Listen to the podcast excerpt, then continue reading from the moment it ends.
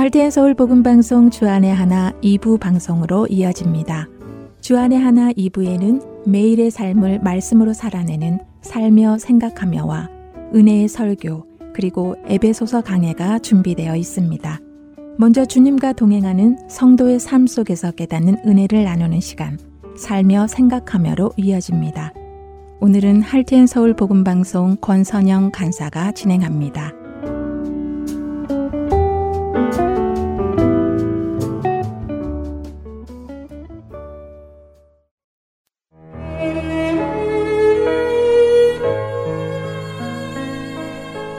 이러므로 우리에게 구름같이 둘러싼 허다한 증인들이 있으니 모든 무거운 것과 얽매이기 쉬운 죄를 벗어버리고 인내로서 우리 앞에 당한 경주를 하며 믿음의 주요 또 온전하게 하시는 이인 예수를 바라보자. 그는 그 앞에 있는 기쁨을 위하여 십자가를 참으사 부끄러움을 개의치 아니하시더니 하나님 보좌 우편에 앉으셨느니라. 히브리서 12장 1절과 2절의 말씀입니다. 최근에 이 말씀을 공부하며 경주라는 단어가 헬라어로 에곤이라는 원어로 극도의 정신적, 육체적 고통을 의미한다는 것을 알게 되었습니다. 극도의 고통을 참고 마쳐야 하는 인내의 경주를 생각하면서 예전에 뛰었던 마라톤 경주가 떠올랐습니다. 운동선수도 아닌 제가 마라톤을 뛸 결심을 한 이유는 건강이 안 좋아져 건강을 회복하기 위해 1년 동안 헬스장을 다니면서 그동안 내 몸이 얼마나 좋아졌는지 테스트해보기 위함이었습니다.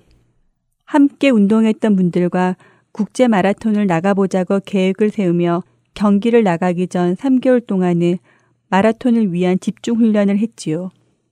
42.195km라는 풀코스 마라톤을 신청하긴 했지만 저는 내가 뭐 전문 선수도 아닌데 중간에 뛰다가 힘들면 5km, 10km 하프 코스 때마다 있는 turning point에서 turning해서 돌아오면 되지 하는 생각을 가지고 연습을 하였습니다. 물론 프로가 아니니 프로처럼 연습하지도 않았고 실내에서 근육 운동과 러닝머신으로 뛰는 연습을 반복하였지요. 경상북도 경주에서 열리던 마라톤에 참석하기 위해 운동장에 들어선 순간 저는 그 분위기에 긴장하고 주눅이 들었던 것 같습니다. 번호표를 받고 한쪽에서 몸풀기를 하니 전문 선수들의 몸 푸는 모습과 아마추어지만 또한 전문 선수 못지않게 많은 사람들이 눈에 들어왔습니다. 순간, 아, 좀 더 준비해서 왔어야 하는데 하는 후회가 들었습니다. 그들의 근육과 몸 푸는 모습이나 그들의 운동복과 운동화는 저와는 완전히 다른 철저한 프로의 모습들을 하고 있었기 때문이었지요. 출발 총소리와 함께 프로 선수들이 먼저 출발하고 그 다음 그룹으로 아마추어들이 출발하였습니다. 저도 페이스를 조절하며 뛰기 시작했습니다. 그러자 곧 3월의 꽃샘추위의 차가운 바람과 실내 러닝머신의 발판과는 완전히 다른 노면의 상태는 1km도 뛰지도 않았는데 힘이 들고 에너지 소모가 너무 많음을 느끼게 되었습니다. 실전이 이렇게 다름을 금세 깨닫게 되었습니다. 그래서 저는 속으로 그래 국제 마라톤이라는 것이 이런 것임을 알았으니 적당히 뛰고 가야겠다 하며 5km turning point에서 turning해서 돌아오기로 마음을 먹었습니다. 그런데 5km turning point에 막 다다라서 turning하고 포기하려는데 제 옆에서 7, 8살 되어 보이는 한 꼬마가 자기 엄마 아빠와 즐거이 뛰며 지나가는 모습이 보였습니다. 순간 저는 아, 저런 꼬마도 5km를 지나가는데 내가 돌아가는 건 너무 창피하다는 생각이 들어 더 뛰어보기로 하였습니다. 너무 힘들어서 중간에 포기하려고 몇 번이나 고민하며 겨우겨우 10km 포인트에 도착할 쯤이었습니다. 여기서 포기해야지 하고 있는 제 눈에 너무나 멋지게 운동복을 차려입고 힘든 기색 없이 힘차게 뛰는 제 또래 여성이 보였습니다. 그분을 보자 제 몸에서 나도 질 수 없다 하며 전투력이 상승하였습니다. 그리고 보란 듯이 10km 지점을 지나가 버렸습니다. 21km 지점이 다가오자 저는 무슨 일이 있어도 경주를 그만두리라는 다짐을 하며 무거운 다리를 힘겹게 옮기며 뛰다 걷다를 반복하고 있었습니다. 그런데 하얀 수염을 가슴 아래까지 기르신 할아버지께서 거친 숨을 고르시면서 서두르지 않으시며 뛰고 가시는 모습이 보였습니다. 저는 아, 포기할라니까 왜 또 저런 할아버지가 눈에 들어오는 거야 하며 마음이 흔들리고 있는데 저의 속마음을 알기나 한 듯 제 옆을 지나가는 또 다른 선수분이 저에게 저 할아버지는 매년 이 대회에 나오시는 유명한 분이세요 하시며 지나가셨습니다. 저는 무언가에 홀린 듯 그냥 하프 코스를 지나 걸어갔고 그때부터는 걷다가 뛰다가를 반복하며 코스를 이탈하려는 생각 말고는 아무 생각을 할 수가 없었습니다. 다리를 질질 끌며 이제는 기록과는 무관하게 그냥 주저앉아 버리려 하던 그때였습니다. 지나가시는 행인분께서 포기하지 마세요! 화이팅! 하며 외쳐주시는 소리에 정신이 번쩍 들었습니다. 그리고 뛰어가지는 못했지만 결국 결승선까지 걸어서 들어갔습니다. 프로 선수들은 42.195km를 2시간대로 경기를 마치지만 저는 그날 4시간 37분에 제 인생의 새 기록을 만들었습니다. 오래전 뛰었던 마라톤 경주에서 우리 신앙생활의 모습을 봅니다. 사도 바울이 우리의 삶을 믿음의 경주라고 한 것이 이해가 됩니다. 적당히 교회 다니고 적당히 봉사하며 대충 살아가는 신앙생활은 막상 우리의 믿음을 증명해야 하는 본선 경주에 참가할 때 제가 실제 마라톤 경주에 참여하게 되며 느낀 당혹감을 느끼게 될 것입니다. 또한 치열하게 믿음을 붙들지 않고 살다가 갑자기 주님을 만나게 될 때 주님 앞에서 느끼게 될 당혹감과 부끄러움과 후회도 많이 몰려올 것입니다. 우리 믿음의 경주가 시작되고 믿음으로 그 길을 달려갈 때 제가 마라톤을 뛰며 겪은 마음의 흔들림도 찾아올 것입니다. 지치고 힘에 겨워 여기까지만 가고 포기해야지. 이번 기회에 꼭 그만두어야지 하며 흔들릴 때가 있을 것입니다. 그럴 때 우리 곁에는 우리를 응원하는 믿음의 동역자들이 있을 것입니다. 이러므로 우리에게 구름같이 둘러싼 허다한 증인들이 있으니 모든 무거운 것과 얽매이기 쉬운 죄를 벗어버리고 인내로서 우리 앞에 당한 경주를 하며 믿음의 주요 또 온전하게 하시는 이인 예수를 바라보자.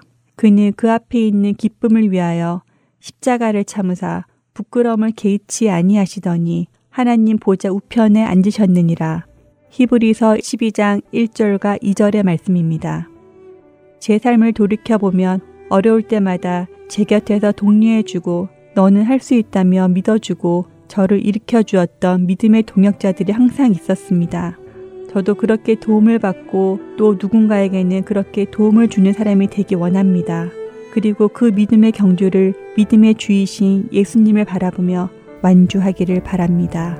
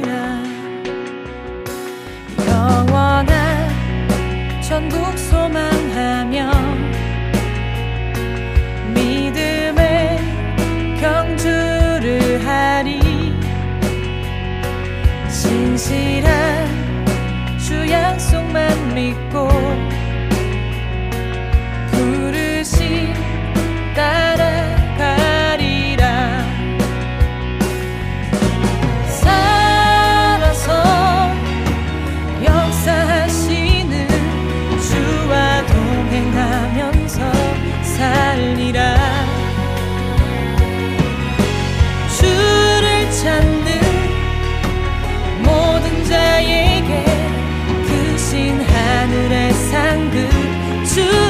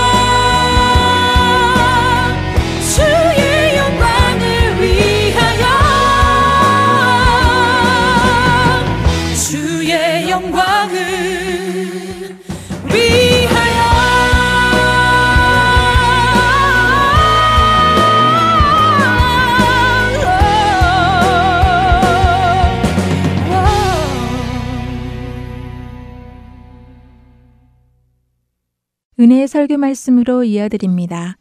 오늘은 서울 주님의 십자가 교회 서정곤 목사님께서 야고보서 2장 14절부터 26절까지의 말씀을 본문으로 때려야 뗄 수 없는 관계라는 제목의 말씀 전해 주십니다.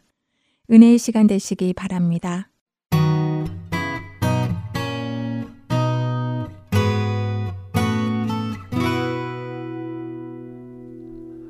교회 안에서나 또 기독교 안에서 어, 자주 듣는 익숙한 말이 있습니다.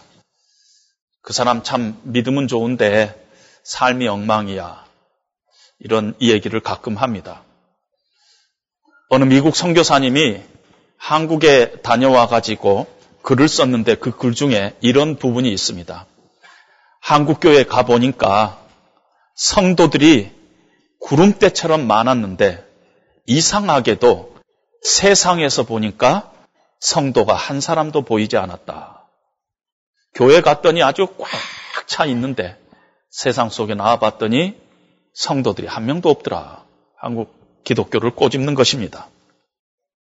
또 어떤 분들은 한국 교회는 lordship이 안 돼 있다. 하나님의 주 되심, 주인 되심에 대한 신앙이 안 돼 있다. 예수님을 구원자, savior로만 받지 예수님을 주, Lord로 받고 있지 않다. 이런 표현을 쓰고 있습니다. 어, 이게 맞는 말이냐고요? 믿음 따로, 삶 따로 우리가 이 얘기 할 수 있는가요? 결론은 없다예요. 믿음과 삶은 때려야 뗄수 없는 관계다 하는 것을 어, 우선 결론적으로 말씀을 드리고자 합니다. 그럼 왜 이렇게 믿음과 행함, 믿음과 삶 간에 이런 조금의 이 오해들이 생기고 있느냐?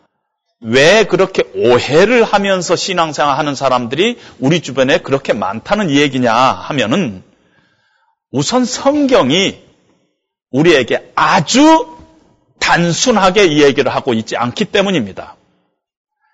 바울은 로마서 3장 23절에서 이렇게 이야기를 합니다. 모든 사람이 죄를 범하였음에 하나님의 영광에 이르지 못하더니 그리스도 예수 안에 있는 속량으로 말미암아 하나님의 은혜로 값없이 의롭다 심을 얻는 자 되었느니라.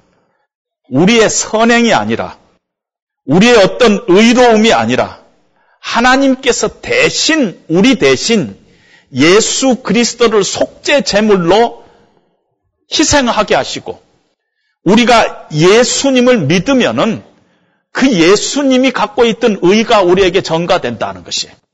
그래서 구원이 하나님의 선물이라는 것이. 이렇게 말씀을 하면서 28절에 이렇게 결론을 내립니다. 그러므로 사람이 의롭다 하심을 얻는 것은 율법의 행위에 있지 않고 믿음으로 되는 줄을 우리가 인정하노라. 이것이 사도 바울이 그렇게 말씀하시던 로마서의 어떤 결론이나 마찬가지고요. 너희가 그 은혜를 인하여 믿음으로 말미암아 구원을 얻었나니 그것이 하나님의 선물이요 우리 행함에서 온 것이 아니라는 것입니다.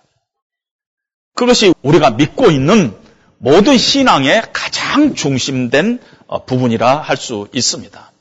그런데 오늘 야고보서 2장 24절에 보니까 야고보가 오늘 말씀을 하면서 이로 보건대 사람이 행함으로 의롭다심을 받고 믿음으로만은 아니니라 하고 얘기를 하고 있습니다. 루터도 이 부분에 대해서 혼동이 생겼어요. 그래서 로마서는 보석이라고 얘기를 하고 야고보서는 지푸라기 서신이다 하고 얘기를 할 정도로 야고보서를 얕잡아 봤습니다. 어느 때는 이단시했어요. 이거는 없었으면 좋겠는데 성경에 있는 것이 아주 늘 거슬리는 정도로 어, 야고보서를 아주 우습게 여겼습니다. 이렇게 성경에서도 분명하지 않은 상반된 이야기가 있는 것 같고 또 종교개혁자 루터도 이 부분에 대해서 혼동을 하고 있으니까 우리도 당연히 혼동이 생기겠죠. 믿음과 행함의 관계는 성경에서도 불분명하고 또 종교개혁자인 루터도 이 문제에 관해서 오해를 했고 유명한 신학자들도 이 부분에 관해서 잘못 생각을 하고 있고 교단에서도 이것 때문에 어, 곤욕을 치르고 한국 교회가 지금 이 문제로 들썩들썩하고 있는 부분이 오늘 우리가 읽은 야고보서 2장 14절 이하의 말씀인 것입니다. 어떻게 보면 이런 논의를 하는 중에 야고보하고 사도 바울과 서로 대치하고 서로 싸우게 만들고 있어요. 사도 바울과 또 다른 사도 바울이 서로 싸우게 이렇게 만들고 있는 그런 상황이 벌어지고 있는 것입니다. 한마디로 표현하면은 사도 바울은 로마서에서 우리가 하나님 앞에 인간이 나갈 수 있는 길은 없다. 율법의 행위로, 우리의 의로움으로, 우리의 선행으로 하나님 앞에서 의롭다 함을 얻을 육체가 하나도 없다. 우리는 우리의 것 가지고 하나님 앞에 나갈 수 없다. 그래서 하나님께서 우리를 궁휼히 여기셔서 예수님께서 대신 그 길을 갈 수 있도록 예수님께서 우리 대신 십자가에 죽으시고 우리가 그 예수님의 그 구속의 공로를 의지해서 예수님과 함께 하나님 앞으로 나갈 수 있는 길을 열어 주셨다. 율법의 행위로는 유대인들아 너희들이 할례 받았다고 너희가 유대인이라고 너희가 구원받는 것이 아니라 오직 하나님의 의로우신 행위 때문에 우리는 구원을 받는 것이다. 그것을 받아들일 때, 믿음으로 화합할 때만이 우리가 구원을 받는 것이다. 이렇게 주장한 것입니다. 근데 야고보도 틀린 주장을 하고 있잖아요. 야고보도 1장에서 진리의 말씀으로 하나님께서 우리를 낳았다 그랬어요. 우리가 뭘 내세워 가지고 우리 가진 것 가지고 우리가 하나님 앞에 나간 것이 아니라 하나님께서 그분의 진리의 말씀으로 우리를 낳았다는 것이에요. 낳았다는 말 속에는 우리가 뭘 가지고 우리의 공로를 가지고 하나님 앞에 나갈 길이 없다는 것입니다. 하나님께서 낳아주셨기 때문에 우리가 이 땅에 태어난 것이다. 이런 말씀이 이 안에 있습니다. 그럼에도 불구하고 야고보 사도가 오늘 2장에서 강조하는 것은 진짜 예수님 믿고 예수 안에서 새로운 피조물로 거듭난 인생 가운데서 정말 주님을 주인으로 모시고 살아간다면 그에 합당한 열매가 반드시 있어야 된다 하는 것입니다. 그렇게 구원받은 자라면 반드시 합당한 삶의 변화가 있어야 되지 않느냐? 네가 믿는 하나님 때문에 하나님을 내 인생의 주인으로 모시고 있다면은 그 믿음 때문에 네가 하나님의 자녀가 됐다면은 무슨 증거가 있어야 될 거 아니냐? 변화가 있어야 될 거 아니냐? 어떤 삶의 희생이 있어야 될 거 아니냐? 어떤 열매가 있어야 될 것이 아니냐? 이것이 야고보 사도의 관점인 것입니다. 어떤 사람이 가난해서 너무 배고파서 며칠간 밥을 못 먹어서 너무너무 힘든데 아이고 사정이 좀 딱하네요. 하나님께서 도와주시겠죠, 뭐. 아, 그럼 무슨 유익이 되겠느냐는 거예요. 그 사람한테. What good is it? 그것이 그 사람한테 무슨 유익이 되겠느냐. 그런데 마치 네가 믿음을 그런 식의 믿음을 갖고 있다면 그것이 어찌 네 구원에 유익이 되겠느냐는 것이. 어찌 그런 믿음 가지고 네가 구원을 받을 수 있겠느냐는 것이. 믿음은 말로 아나 믿는데요. 그게 아니라는 것입니다. 믿음은요, 내가 어떤 것을 믿는다 하는 게 믿음이 아니에요. 아, 하나님, 아, 살아계시죠? 하나님 한 분인 거 저 믿습니다. 예수님 하나님의 아들인 거 믿습니다. 저 사도신경 고백합니다. 삼위일체 믿습니다. 이런 동의가 믿음이 아니라는 것입니다. 사도 야고보는요, 귀신도 하나님 한 분인 거 믿는다는 것이에요. 귀신도.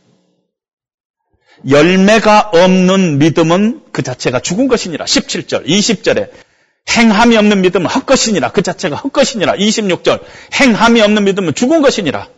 14절, 무슨 유익이 있으리요? 그 어떤 고백만의 믿음, 동의만의 믿음, 입에서만 나온 믿음, 그런 것이 아무 소용이 없다는 것입니다. 그 믿음 아니라는 것이. 여러분, 참 믿음은요, 우리가 이 고백 속에도 있어요. 예수님이 나의 구원자라 했을 때 나를 무엇에서부터 구원했어요? 죄로부터 구원했죠. 근데 우리의 죄가 뭐예요? 죄가 뭐냐면요. 내가 내 인생을 내 맘대로 살겠다는 것이 죄예요. 내 인생의 주인은 나다 하는 것이 죄예요. 그런데 내가 죄로부터 구원받았다 하는 것은 이제는 내 인생의 주인이 내가 아니라 다른 사람이다, 하나님이다 하는 것을 고백하는 거예요. 근데 내가 지금 구원받았다 하는 얘기는 내가 죄 가운데서 내가 구원받았다는 것이에요. 여태까지는 어떤 생각을 가진 죄를 갖고 있었냐면은 내 인생의 주인은 나다 하면서 살아가는 죄 가운데 있었는데 그 죄에서부터 내가 구원을 받았다는 것이에요. 근데 still 내가 내 인생의 주인은 나다 하고 살고 있으면 내가 죄 가운데 구원 받은 거냐는 것이에요. 그건 그 자체가 그 자체가 모순이라는 것이에요. 참 믿음은요, 우리가 예수, 주 예수 그리스도를 마음으로 믿고 입술로 고백한다 하고 로마서 얘기하고 있는데 예수님을 예수 그리스도로만 고백하는 것이 아니라 내 인생의 주인으로도 고백하는 것이에요. 그래서 참 믿음은 지금 이곳에서부터 내 인생의 주인이 하나님이신 것을 고백하고 그렇게 움직이는 것이에요. 물론 우리가 중간에 자주자주 실패하죠. 여태까지 내가 살아온 그런 익숙함이 있기 때문에. 그럼에도 불구하고 우리가 믿는 믿음이요.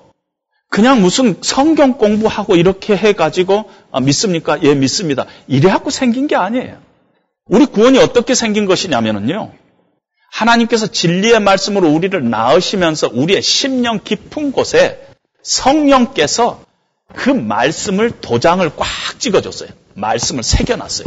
근데 그 말씀의 내용이 뭐냐면은 바로 하나님은 어떤 분이시며 하나님은 나를 위해서 어떤 일을 하셨는가 하는 그런 내용들이 거기에 포함되어 있어요. 그때 우리로 하여금 믿게 하시는 분이 성령님이세요. 그리고 우리 가운데 내주하세요. 그러면 그 믿음이 살아계시고 영원하신 하나님의 말씀으로 우리가 이 얻어지는 그 믿음이 우리 가운데 그냥 공부해가지고 얻어지는 어떤 이론이 아니라는 것이에요. 그건 생명이에요. 어떤 사건이 나한테 일어난 것이에요. 하나님을 믿게 된 것이에요. 하나님이 믿어진 것이에요. 하나님 앞으로 내 인생을 뒤집어는 그런 역사가 일어나는 것이 구원인데 내가 여전히 옛날하고 똑같고 아 성경 공부하다가 이 사형리하고는요 제가 어, 이렇게 다 믿는다 그랬더니 아 그러면 당신은 이제는 하나님 어, 자녀 됐습니다 하고 땅땅땅 성경 공부 교사가 그렇게 해가지고 나는 그때부터 예수님 믿는다 그게 아니라는 것입니다. 물론 그런 부분이 있죠. 그러나 그것이 그것 자체가 믿음은 아니라는 것입니다. 그런 믿음 안에는 정말 진정한 믿음 안에는 생명이 있기 때문에 움직이기 때문에 반드시 그 믿음은 역사한다는 것이에요. 역사한다는 뜻은 열매가 있다는 뜻입니다. 어떤 변화가 있다는 것이에요. 우리의 생각이, 가치관이, 성격이 바뀐다는 것이에요. 내가 옛날에 좋아했던 거 이제는 좀 싫어지는 것이에요. 내가 싫어하는 거 이제는 좋아진다는 것이에요. 여러분 제가 예수님 믿기 전에요. 나이트클럽에서 발바닥 많이 비볐어요. 근데 지금 저보고 그런 춤 추라면 못 추겠어요. 죽어도. 안 되는 게 있어야 된다는 것이에요. 옛날에는 즐겼는데 지금은 도저히 하기 싫은 게 있다는 것이에요. 옛날에는 아주 하기 싫었는데 정말 예수님 믿는 사람이 너무너무 싫었는데 뭐 교회 나가서 뭐 하는 것 그렇게 싫었는데 이제 그것이 좋아진다는 것이 그런 어떤 변화가 우리 가운데 있다는 것입니다. 그리스도 예수 안에 있으면 새로운 피조물이라 이전 것은 지나갔으니 보라 새 것이 되었도다. 어떤 새 것이 되는 새로운 변화가 있는 그 역사가 변화가 우리 가운데 반드시 있는 것이 믿음이라는 것입니다. 참 믿음은 그 자체가 생명이고 운동입니다. 십자가 은혜에 감동해서 주님을 나의 구원자로, 나의 로드로 믿고 주님을 의지하고 신뢰하고 그 말씀에 순종해 가는 행위가 믿음이라는 것이에요. 믿음은 이론이 아니에요. 믿음은 생명이에요. 믿음은 열매가 반드시 있게 돼 있어요. 믿음은 명사가 아니라 동사예요. 믿음은 삶과 인격에 반드시 변화로 나타나게 돼 있습니다. 하나님의 뜻이 무엇인가? 하나님이 기뻐하시는 건 무엇인가? 그 하나님을 신뢰하고 하나님 안에 소망을 두고 하나님이 좋아하는 것 점점 좋아지고 하나님이 싫어하는 것 싫어지고 아 그런 어떤 변화가 성령께서 그 믿음을 붙잡고 있기 때문에 자연스럽게 우리로 하여금 그렇게 하게 만들어요. 막 내가 막 싫은 걸 막 억지로 하는 게 아니라 그냥 그렇게 하고 싶어지는 자연스러운 어떤 체질적으로 생리적으로 그렇게밖에 할 수 없는 그런 변화가 우리 가운데 어, 생긴다는 것입니다.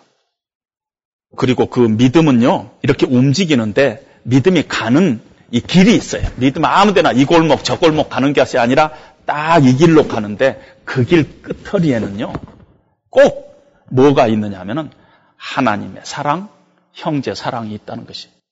믿음으로 시작하는데 가만히 보니까 믿음이 어느 쪽으로 자꾸 이렇게 방향을 어느 쪽으로 트냐 하면 하나님 사랑하고 형제 사랑하는 것으로 가고 있다는 것입니다. 그래서 믿음은 다른 말로 표현하면 믿음으로 사는 것하고 똑같은 것이에요. 믿음은 좋은데 뭐 삶은 엉망이다. 그 말이 안 되는 소리라는 것입니다. 믿음은 반드시 하나님과 이웃에 대한 뜨거운 사랑으로 연결하게 되어 있습니다. 그걸 사도 바울도 똑같이 얘기했습니다. 갈라디아서 5장 6절에 보면은 그리스도 예수 안에는 할례나 무할례나 효력이 때 사랑으로서 역사하는 믿음뿐이니라. 사도 바울도 그냥 믿음이라고만 하지 않고 사랑으로 역사하는 믿음 이런 표현을 쓰고 있다는 것입니다. 그래서 참 믿음은요 절대 혼자 놀지 않아요. 믿음은 꼭 친구가 있는데 그 친구가 뭐냐면 증거, 에비던스, 프루트 이런 거하고 같이 가게 돼 있다는 거죠. 어떤 참 믿음이 가는 데마다 어, 열매가 있고 또 변화가 있고 증거가 나타난다 하는 것입니다. 삶의 가치관이 전혀 변화가 없다면 열매가 없다면 저 사람 믿음이 있는가 없는가 전혀 없다면 그 믿음은 가짜일 가능성이 많아요. 봄에 씨앗을 땅에다 심었어요. 물도 주고 날씨도 좋고 반드시 싹이 나야 되는데 옆에 건 다 나는데 요거 안 났다. 그러면 이 씨가 죽은 씨지 살아있는 씨인데 뭐 자기가 나오기 싫어서 안 나오고 그게 아니라는 것이 반드시 나오게 돼 있다는 것입니다. 마귀도 하나님에 대한 지식은 갖고 있었어요. 그러나 마귀가 갖고 있지 않은 것은 하나님에 대한 사랑은 없었어요. 우리 믿음도 마찬가지예요. 하나님에 대한 지식이 있어요. 그런데 하나님에 대한 사랑, 이웃에 대한 사랑에 대한 열매가 없다면은 그 믿음이 어떻게 구원 얻은 믿음이라 할 수 있겠느냐 하는 것이 야고보 사도의 얘기라는 것입니다. 야고보 사도는 바울이 이야기했던 그 로마서의 이 얘기를 모르는 바가 아닙니다. 창세기 15장 6절에 아브라함이 하나님 앞에 의롭담을 얻게 됐습니다. 자식이 없을 때 하나님께서 아브라함에 나타나 가지고 이 밖으로 데리고 나갑니다. 밤중에. 그래갖고 하늘의 별들을 보게 하고 네 자손이 이렇게 많아질 것이다. 그때 아브라함의 나이가 90세였어요. 근데 아브라함이 그 하나님의 말씀, 믿을 수 없는 하나님의 약속을 아브라함이 신뢰를 했어요. 그래서 아브라함이 여호와를 믿으니 여호와께서 그를 의로 여기셨다 하고 창세기 15장 6절에 기록되고 있습니다. 그 후에 14년이 흘렀어요. 창세기 22장이 왔어요. 하나님께서 아브라함에게 네 아들 독자 이삭 하나뿐이 없는 이삭 네가 가장 사랑하는 그 이삭을 하나님 앞에 드리라 하고 얘기를 했습니다. 아브라함이 변명할 수 있었어요. 어떤 면에서 이해가 안 됐어요. 말도 안 되는 얘기했어요. 덕스럽지 않았어요. 나도 인간인데, 나도 아버지인데, 하나님 그럴 수 있나요? 하나님과 악교할 수 있었어요. 그런데 아브라함이 하나님을 믿고 행동으로 옮겼어요.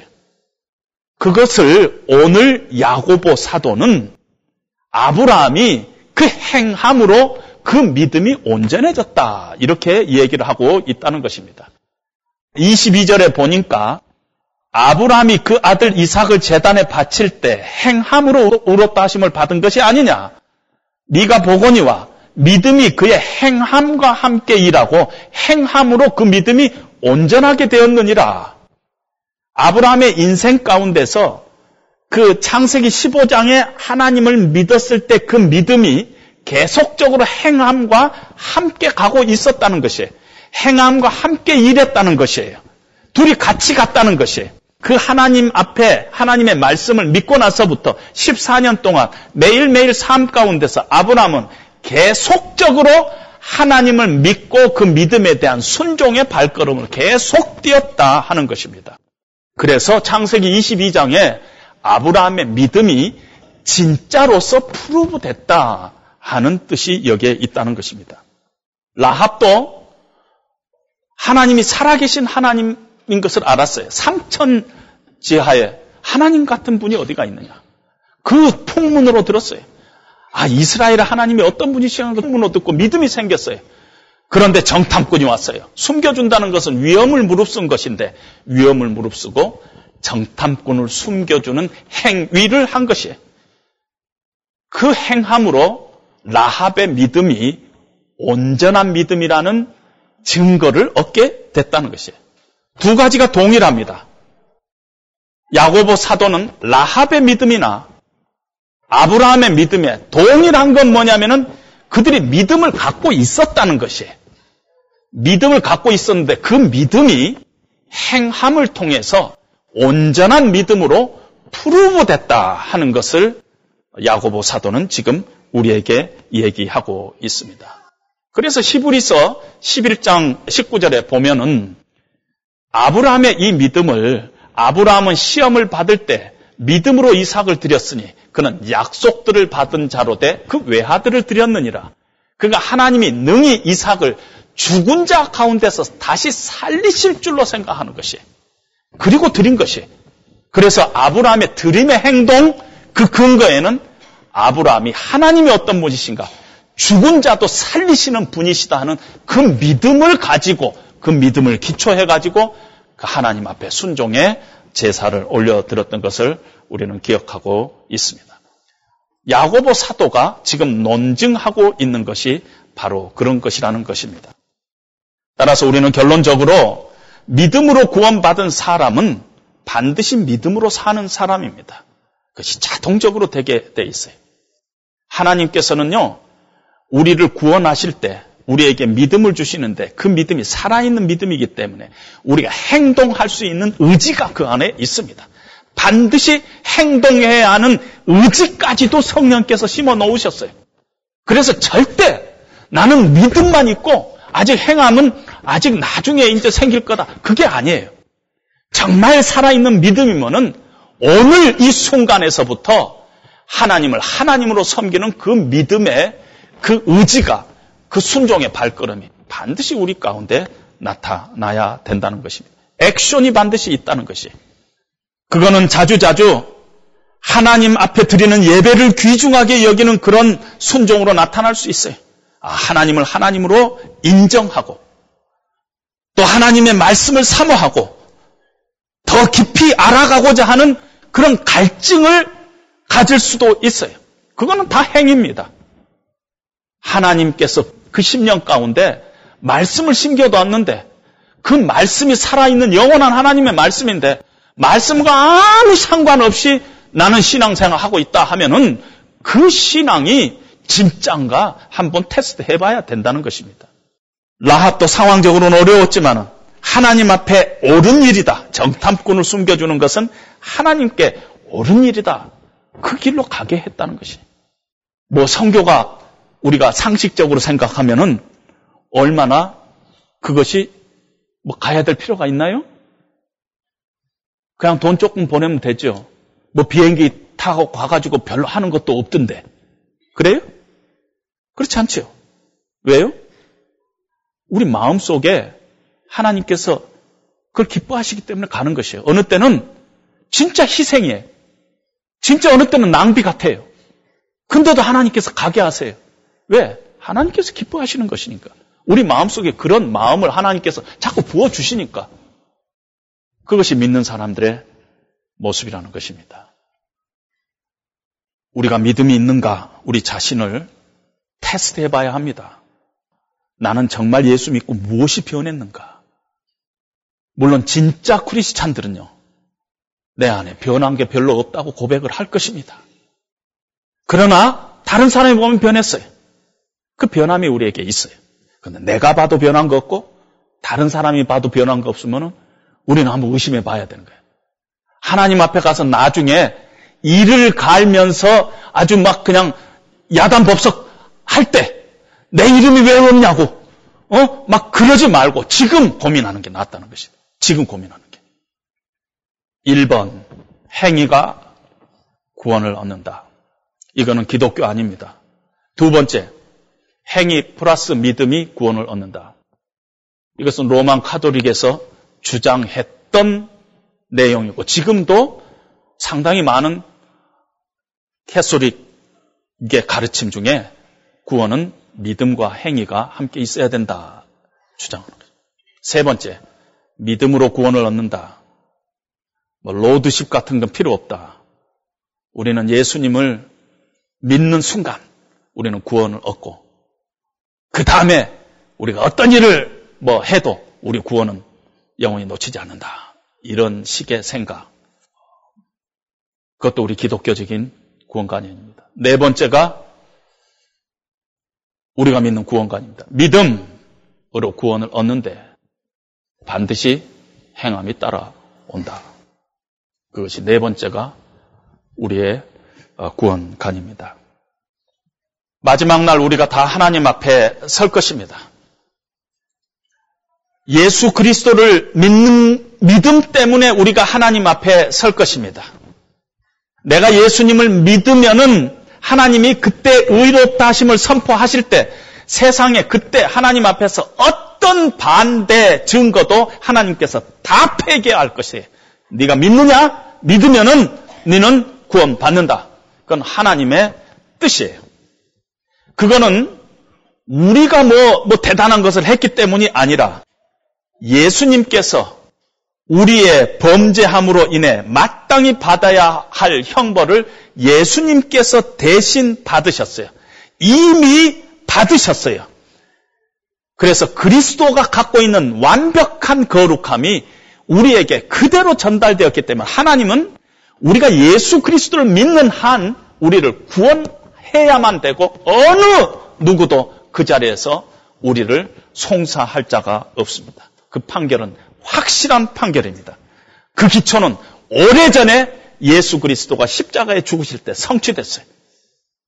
그럼에도 불구하고 우리가 행했기 때문에 천국에 들어가는 것은 아니지만은 아브라함이 행함으로 구원을 받는 것도 아니고 라합이 행함으로 하나님의 은총을 받는 것도 아니고 아브라함이나 라합이나 우리 모두가 하나님을 믿을 때 우리가 구원함을 받는 것은 사실이지만은 그러나 행함의 열매가 없는 삶의 변화가 증거로 나타나지 않는 믿음으로 우리는 천국 갈 수 없다 하는 것이 야고보 사도의 얘기입니다. 하나님의 은혜로 그리스도에 대한 믿음으로 우리가 구원을 얻지만 그러나 믿는 자의 삶 속에 역사하는 하나님의 은혜는 반드시 순종의 열매로 우리에게 나타난다는 것입니다. 왜냐하면 이거는 공부해서 얻어진 것이 아니고 내 머릿속으로 아 그렇게 하는 것이 좋겠다 해서 얻어진 것이 아니라 성령께서 우리의 심령 가운데 불도장을 찢는 것이고 우리의 심장에 성령께서 이 하나님의 은혜를 우리에게 부어주시고 그 믿음을 우리에게 주셔. 그 믿음이 내 믿음이 아니에요. 하나님의 은혜의 믿음이고 믿음 가진 사람은 반드시 그 믿음은 역사하는 믿음이고 움직이는 믿음이고 생명력이 있는 믿음이네. 절대 우리를 변화시키는 믿음이라는 것입니다. 그러나 분명한 것은 믿음도 행위도 우리의 구원의 기초가 아니에요. 하나님의 은혜만이 우리의 구원의 기초입니다. 하지만 살아있는 믿음은 역사하는 믿음이고 그 하나님의 은혜를 받는 그 믿음 때문에 또 우리는 구원을 받는다는 것을 우리는 잊지 말아야 할 줄로 압니다.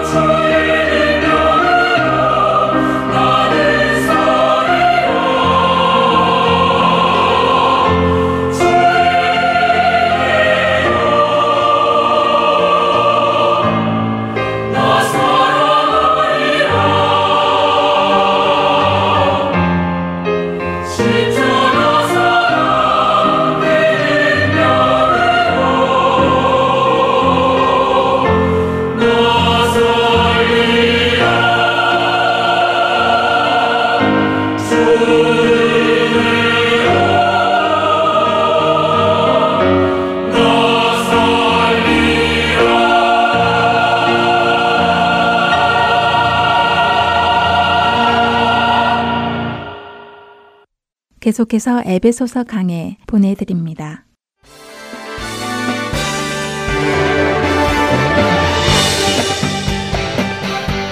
할텐 서울 복음방송 청취자 여러분 안녕하십니까 에베소서 강의 정진은 목사입니다 오늘 본문 말씀은 지난주 말씀과 함께 이어져 가고 있는 말씀이죠 그래서 확인차 한 문제를 드리면서 좀 시작하려고 합니다 지금 우리가 보고 있는 말씀은 성령으로 충만을 받으라 라는 말씀이었어요.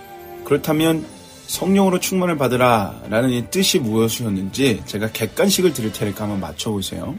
1번, 엄청난 양의 성령을 또 한번 받는 것이다. 2번, 내 안에 이미 와 계신 성령 하나님께 나의 모든 것을 내어드리고 그분이 나를 장악하는 사건이다. 3번, 나도 모르겠다. 몇 번입니까? 정답은 그렇습니다. 2번입니다. 잘 기억하셨습니다. 성령은요, 우리가 한 번 받는 겁니다. 한 번. 그것도 우리가 하나님의 은혜로 예수 그리스도를 믿을 때 성령 하나님께서 우리 안에 오시고 우리에게 인쳐 주시는 사건. 왔다 갔다 하지 않습니다. 영원토록 우리와 함께 하세요. 또 다시 받으실 필요가 없는 거예요. 우리 안에 와 계신 성령 하나님께 우리의 모든 것들을 내어드리는 거예요. 그분을 인식하는 거예요. 그분을 인정하는 거예요. 그분을 의지하는 거예요. 그게 바로 성령 충만이었습니다. 다 기억이 나시죠? 오늘 말씀은요, 동일한 성령 충만에 대한 말씀인데, 성령 충만이 무엇인가가 아니라, 성령 충만하다면, 우리에게 어떤 모습이 일어나는가, 그 결과적인 모습을 좀 나누려고 합니다. 그 말씀은 오늘 본문이 얘기하고 있어요.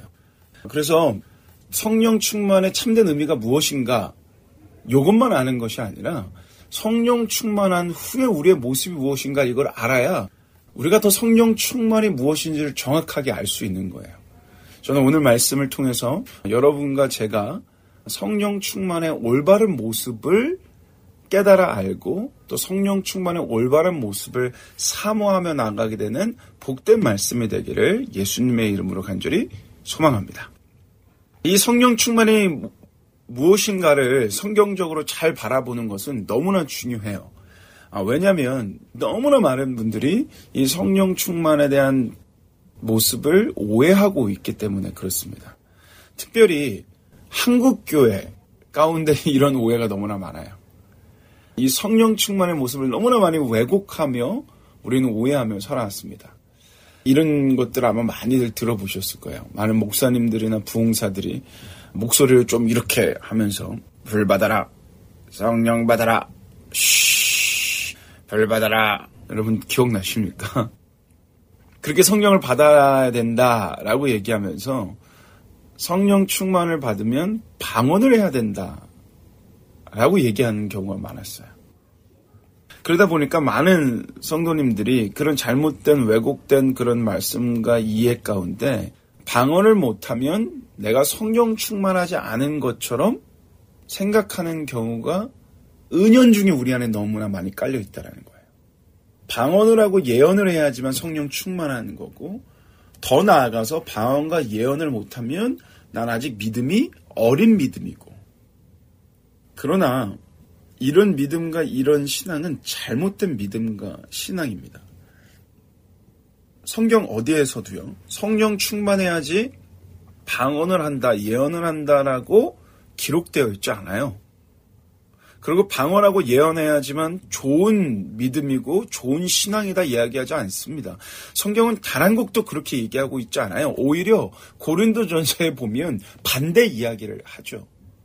그것을 한다고 좋은 신앙이라고 착각했던 고린도 교인들에게 오히려 쓴소리, 정확한 소리를 하고 있는 게 고린도전서이죠. 방언, 예언, 병고침 이런 것들은요 성령 충만하기 때문에 받은 결과가 아니라 이것은 성령의 은사의 모습이에요. 그걸 아까 방금 말씀드렸던 고린전서 12장 8절에 10절이 정확하게 얘기하고 있는데요. 이런 것들은 성령의 은사다라고 얘기해요. 어떤 이에게는 성령으로 지혜를 주시고 지식을 주시고 어떤 이에게는 성령으로 병고침과 방언과 예언과 방언 통역함을 주셨다라고 분명히 말씀하고 있습니다.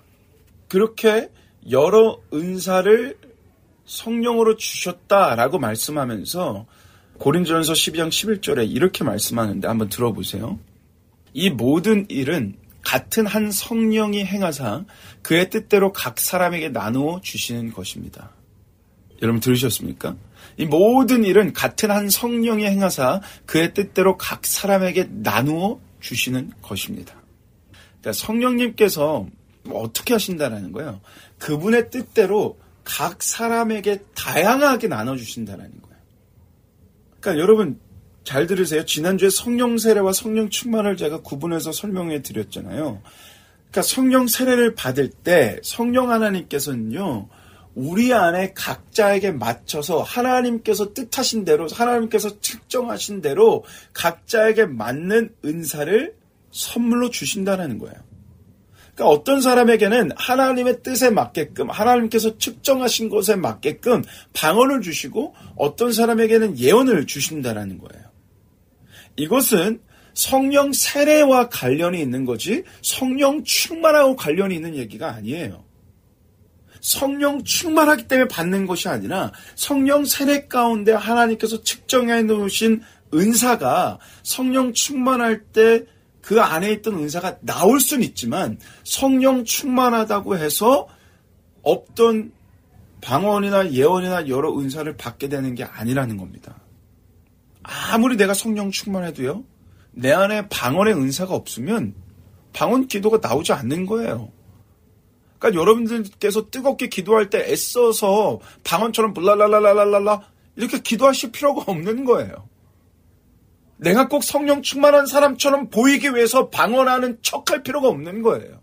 옆에 있는 사람이 방언 기도한다고 그것을 부러워할 필요가 없는 거예요. 이것은 하나님께서 각 사람에게 측정해서 하나님의 뜻대로 부어주신 하나님의 선물이기에 각자에게 필요하면 주신 거고 필요하지 않으면 안 주신 거예요.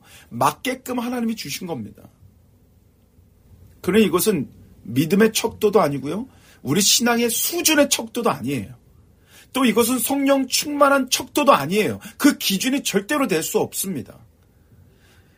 오늘 성령 충만의 결과를 보기 전에 여러분들이 분명한 이 사실을 인지하고 가셔야 돼요. 왜냐? 이것을 인지하지 않으면 우리는 성령 충만을 너무나 오해하며 살아갈 수 있기 때문에 그래요. 그렇다면 오늘 본문 말씀이 말씀해 주시는 성령 충만의 모습은 무엇이냐? 19절에서 21절 정확하게 세 가지 모습을 말씀해 주시는데요. 방언, 예언 이런 은사적인 것이 아닙니다. 이 세 가지 모습은요. 성령 충만한 사람들에게 누구나 나올 수 있는 동일한 모습입니다. 그러니까 지금까지 잘못된 또 현혹된 그런 사상과 생각들을 버리시고 오늘 말씀을 통해서 진짜 성령 충만한 자의 모습은 무엇인지 돌아보고 이 성령 충만의 모습을 사모하는 여러분과 제가 되기를 소망합니다. 제가 오늘 시간 관계상 깊이 다룰 수는 없지만 오늘 본문 말씀이 말하고 있는 성령 충만의 첫 번째 모습 우리 19절 우리 함께 읽어보겠습니다. 제가 읽겠습니다. 시와 찬송과 신령한 노래들로 서로 화답하며 너의 마음으로 죽게 노래하며 찬송하며 자 성령 충만의 첫 번째 모습이 뭐예요? 바로 하나님을 진정으로 찬양하게 된다는 거예요. 여러분 되게 쉽지 않습니까? 우리는 성령 충만, 뭔가 막 바랄랄랄 막 기도했어야 될 것 같고 예언했어야 됐고 병고침이 일어났어야 됐고 막 어떤 불이 떨어졌어야 될 것 같은데 성령 충만의 결과적인 모습을 말하는 19절은 전혀 그런 이야기와 반대로 시와 찬미로 신령한 노래들로 서로 화답하며 하나님을 찬양하는 것이라고 얘기하는 거예요. 여러분 이 모습은 초대교회 때 시편을 읽으며 인도자와 회중이 화답을 하며 하나님을 찬양했던 그 모습을 그려놓으며 말씀을 써놓은 거예요. 성령 충만하면 자연스럽게 우리 주 하나님을 찬양할 수밖에 없다라는 거예요. 여러분 잘 생각해 보세요. 성령 충만이 뭐라 그랬어요? 성령 충만은 성령 하나님께 나의 주도권을 내어드리는 거예요. 그분을 인식하고 인정하고 그분을 의지하며 살아가는 거예요. 그분을 의지할 때, 그분이 나를 주장할 때, 당연히 그분이 나를 하나님의 뜻대로 인도할 거 아니에요. 하나님께서 여러분과 저를 향한 뜻하심이 뭔지 아세요? 하나님께서 여러분과 저를 창조하신 이유를 이사에서 43장 21절은 이렇게 말씀하는데 한번 들어보세요. 이 백성은 내가 나를 위하여 지었나니 나의 찬송을 부르게 하려 함이니라. 나의 뭐를 부르게 하려 함이라고요? 찬송을. 그러니까 여러분과 저를 창조하신 목적이 뭐예요? 하나님을 찬양하는 것. 하나님께서 나를 주장해서 이끌실 때 이 목적으로 이끌 게 아니에요. 그러면 당연히 이 목적으로 이끌 때 우리 안에 찬양이 나오는 건 당연한 거죠. 그분이 지으신 목적이 그분을 찬양하는 거니까. 그분이 나를 주장할 때, 그분이 내 안에 계신다는 걸 인정할 때, 아니, 나 같은 자와 함께 동행하고 있다는 걸 느낄 때, 여러분과 저는 찬양할 수밖에 없어요. 우리 보통 기분이 좋을 때 어떡합니까? 콧노래를 부르지 않아요? 정말 너무나 기분이 좋으면 막 노래를 부르면 덩신덩신 춤추지 않습니까? 아, 그냥 우리가 일반적으로 우리의 감정이 좋을 때도 노래하고 춤을 추는데, 하나님이 나와 함께 하시는데, 그분이 죽었던 나를 살리셨다는데, 나를 걸작품이라고 말씀하시는데, 내가 그분을 의지하고 있는데, 그분이 내 안에 와 계신데, 어떻게 찬양을 하지 않겠습니까? 사랑하는 여러분, 이것이 성령 충만의 당연한 결과적인 모습일 수밖에 없어요. 성령 충만한 사람은 기쁨으로 하나님을 찬양할 것입니다. 이것으로 나의 성령 충만을 체크하는 거예요. 두 번째, 20절 우리 읽어보도록 하겠습니다. 범사의 우리 주 예수 그리스도의 이름으로 항상 아버지 하나님께 감사하며 두 번째 모습이 뭐예요? 첫 번째 모습은 찬양이었지만 두 번째 모습은 감사입니다. 너무 쉽지 않아요? 어떤 은사적인 게 아니에요. 성령 충만의 모습은요, 찬양이 나와요. 그리고 두 번째, 감사가 나와요. 근데 이 말씀을 잘 보면요. 범사에 항상 감사하라는 말씀을 제한적으로 해놨어요. 자, 여러분 이 말씀을 잘 이해했으면 좋겠어요. 범사에 감사하라. 이거는 모든 일에 감사하라라는 거잖아요. 근데 제한적으로 해놨다라는 거예요. 그 제한적으로 해놓은 게 뭐냐면 우리 주 예수 그리스도의 이름으로 범사에 감사하라라고 말씀했어요. 그러니까 본문의 감사는요. 무조건적인 감사를 말씀하는 게 아니에요. 제한을 둔 말씀이에요. 예수 안에서 예수님의 이름으로 예수님 때문에 감사라는 거예요. 그러니까 무조건적으로 안 좋은 일을 당했어도 불구하고 감사하라가 아니라 요즘 인기를 끌고 있는 신년처럼 한번 무조건 감사해 보십시오. 그러면 감사할 사항들이 주어질 것입니다가 아니라는 거예요. 이런 무맹목적인 감사를 요구하고 있는 것이 절대로 아니라는 거예요. 우리가 감사할 수 있는 분명한 제안을 해놨는데 그게 예수 그리스도의 이름이에요. 성령 충만하면 그분으로 사로잡히면 나의 삶에 어떤 것이 오더라도 예수님 때문에 감사할 수 있게 됩니다. 그분이 어떤 분이십니까?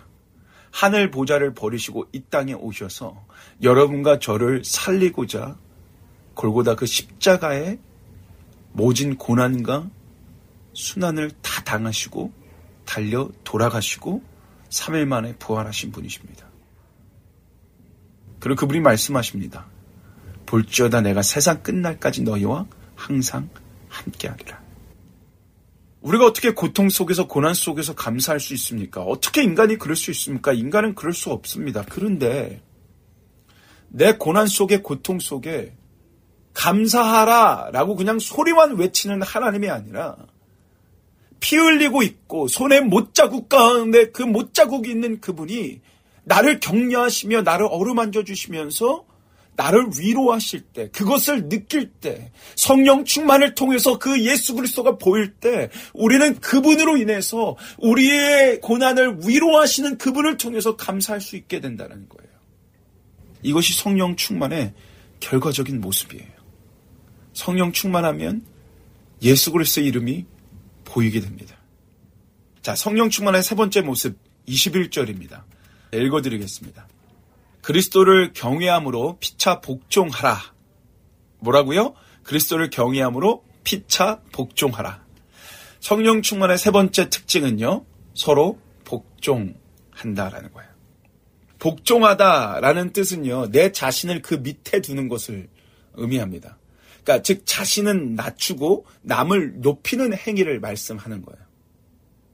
이 말씀을 좀 더 현실적으로 바꿔보면 성령 충만하게 되면 서로 존중하게 된다. 라고 말씀하고 있는 거예요. 성령 충만하게 되면 서로 존중하게 된다. 여러분, 이 성령 충만의 결과적인 모습을 얘기할 때는요, 은사적인 모습이 없어요.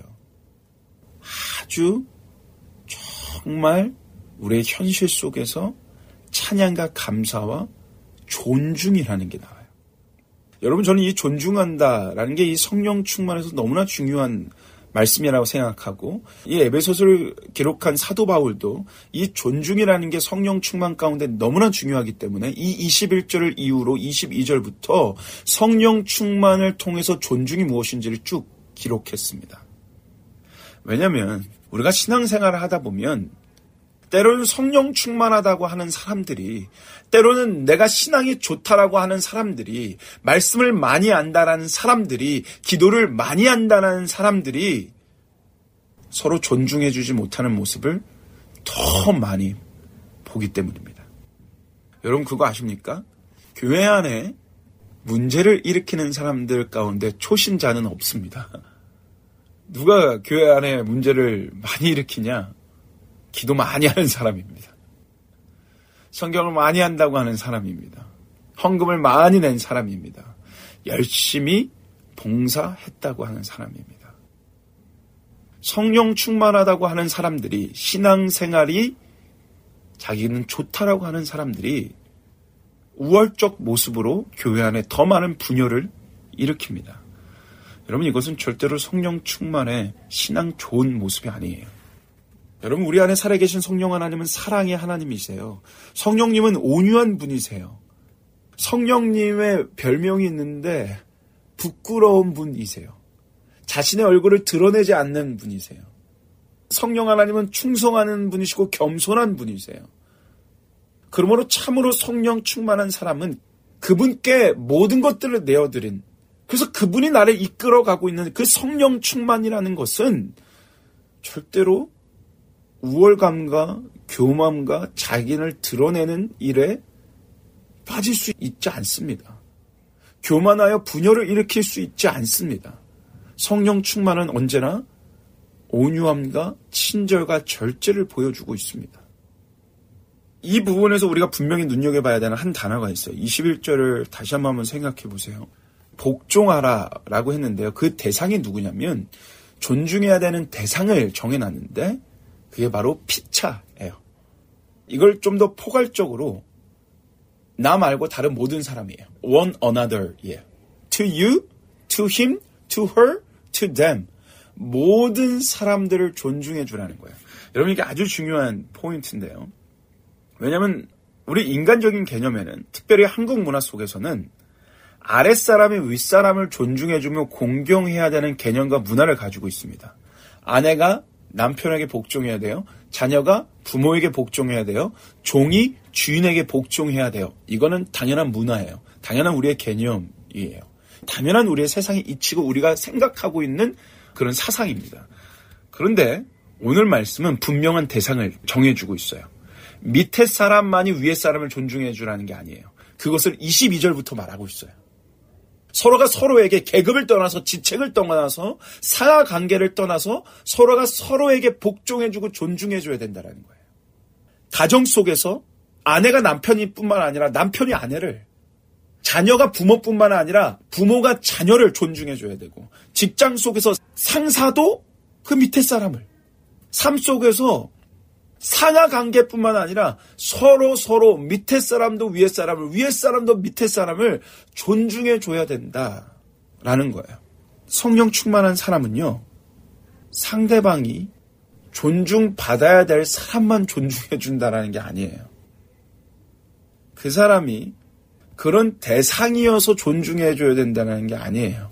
성령 충만하면 그 사람의 자격이 어땠든 내가 어느 위치에 있든 그거와 상관없이 하나님 안에 있는 한 가족인 우리의 모두를 또 내 사랑하는 이웃을 내 친구를 존중해 줄 수 있게 된다라는 거예요. 자격이 없어도. 사랑하는 복음방송 청취자 여러분, 저는 이 성령 충만을 사모하기를 소망합니다. 그래서 여러분의 교회 안에 대접받을 만한 사람들에게만 존중해 주는 것이 아니라 그렇지 않은 분들도 존중해 주는 성령 충만의 모습이 넘쳐나기를 축복합니다. 여러분의 가정 안에 자녀에게 복종하라고만 외치는 것이 아니라 부모로서 내 자녀를 존중해 주는 성령 충만의 모습을 이렇게 원합니다. 여러분의 직장 가운데 믿는 자로서 이렇게 존중해 주는 모습이 넘쳐나기를 예수님의 이름으로 간절히 간절히 축복합니다. 여러분 혹시 자동차를 운전하다가 기름을 다 써버려서 차가 멈춰본 적이 있으십니까? 저는 무지해서 이런 경험을 해본 적이 있습니다. 주유등이 들어왔어요. 그러면 어떻게 해야 됩니까? 빨리 멈춰가지고 기름을 넣어야 되잖아요. 근데 제가 그땐 조금이라도 빨리 가고 싶어서 주유 경고등이 들어왔음에도 불구하고 조금만 더 가자, 조금만 더 가자 하다가 고속도로에서 멈춰버렸어요. 그래서 더 힘들게 한 시간을 걸어가서 주유소에서 기름을 사서 다시 한 시간을 걸어와서 기름을 넣고 더 힘들고 더 늦게 가게 됐어요. 여러분 잘 들으세요? 조금만 더 빨리 가자, 조금만 더 빨리 가자. 제가 제 힘으로 막 그러려고 그랬어요. 근데 그 경고등을 무시한 채 달리다가 더 큰 봉변을 당한 거예요. 시간은 더 늦어졌어요. 저는 성령 충만이란 이거와 같다라고 생각이 들어요. 성령 충만을 받으라라는 말씀은 주요 경고 등과도 같은 말씀이다. 멈추라는 거예요. 위험하다라는 거예요. 더 이상 달릴 수 없다라는 거예요. 오늘 말씀을 빗대서 여러분들에게 설명하면 이거예요. 여러분의 삶에 혹시 감사가 사라졌습니까?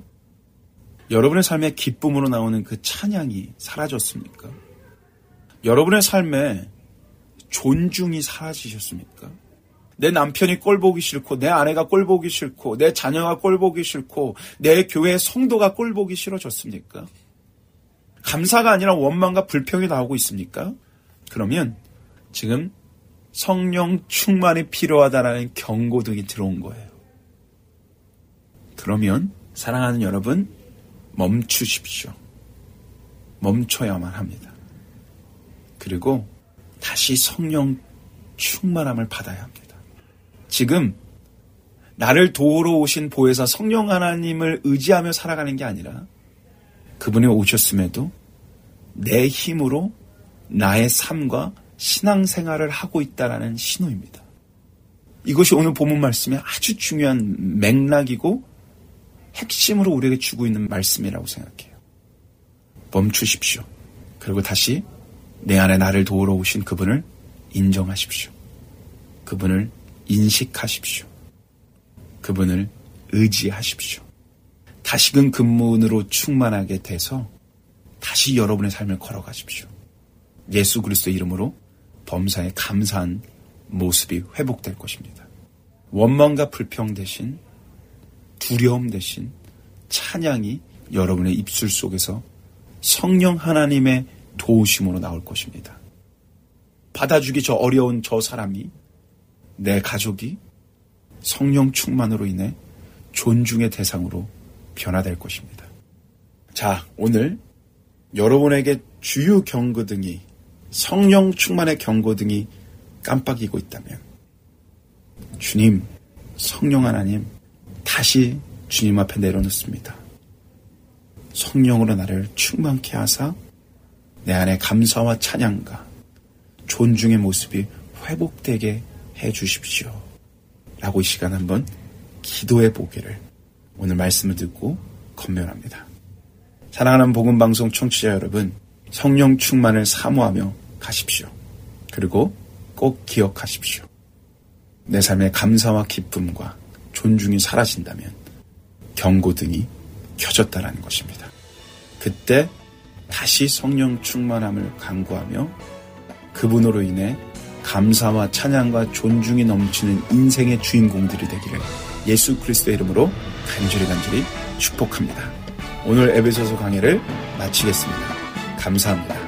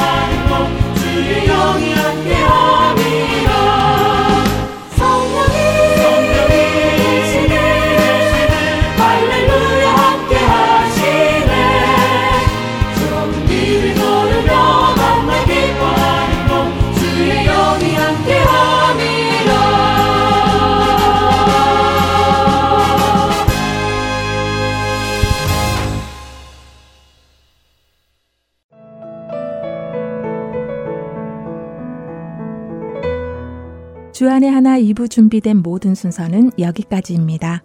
계속해서 주안의 하나 3부로 이어집니다. 주님의 말씀을 더 알아가는 시간 되시길 소망합니다. 저는 다음 시간에 다시 찾아뵙겠습니다. 안녕히 계세요.